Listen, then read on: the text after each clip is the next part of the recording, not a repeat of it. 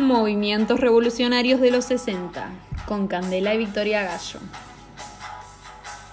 Hola a todos y todas. Bienvenidos en este bello 23 de agosto de 2020 al primer episodio de nuestro podcast Movimientos Revolucionarios de los 60. Mi nombre es Candela Gallo. Aquí a mi lado me acompaña Victoria Gallo y hoy hablaremos de la música y el rock.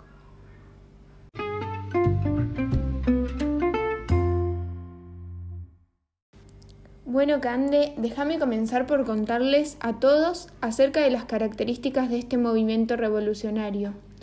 Sus comienzos fueron luego de la Segunda Guerra Mundial y la Guerra Fría, donde era característico un clima de cuestionamientos, de ir en contra del poder, de buscar otra forma de vivir y así, a mediados de 1960, junto a otros movimientos, comenzó este en Estados Unidos.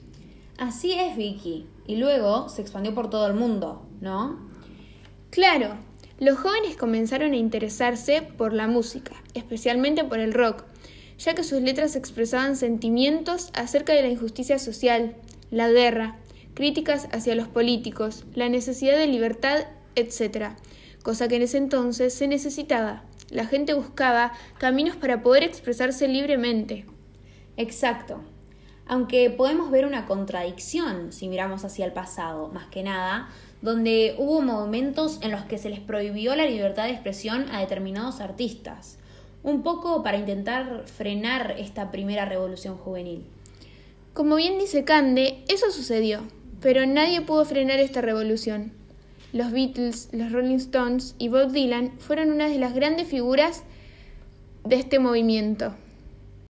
Ahora que lo mencionás, recuerdo la canción Revolution de los Beatles, donde en una de las estrofas dice, todos deseamos cambiar el mundo, pero cuando hablas de la destrucción sabes que no podés contar conmigo, dando la idea de buscar y hacer un mundo mejor, pero sin violencia. Ahora si les parece, vamos a escuchar un segmento de esta canción para refrescarnos un poco la mente.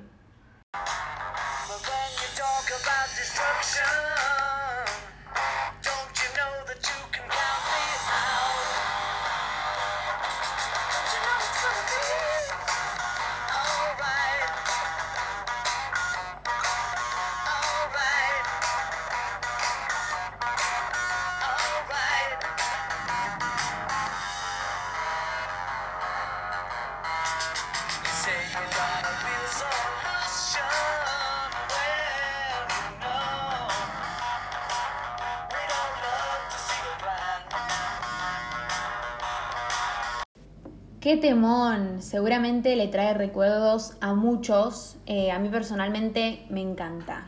Yo creo que la música es eso, es libre expresión.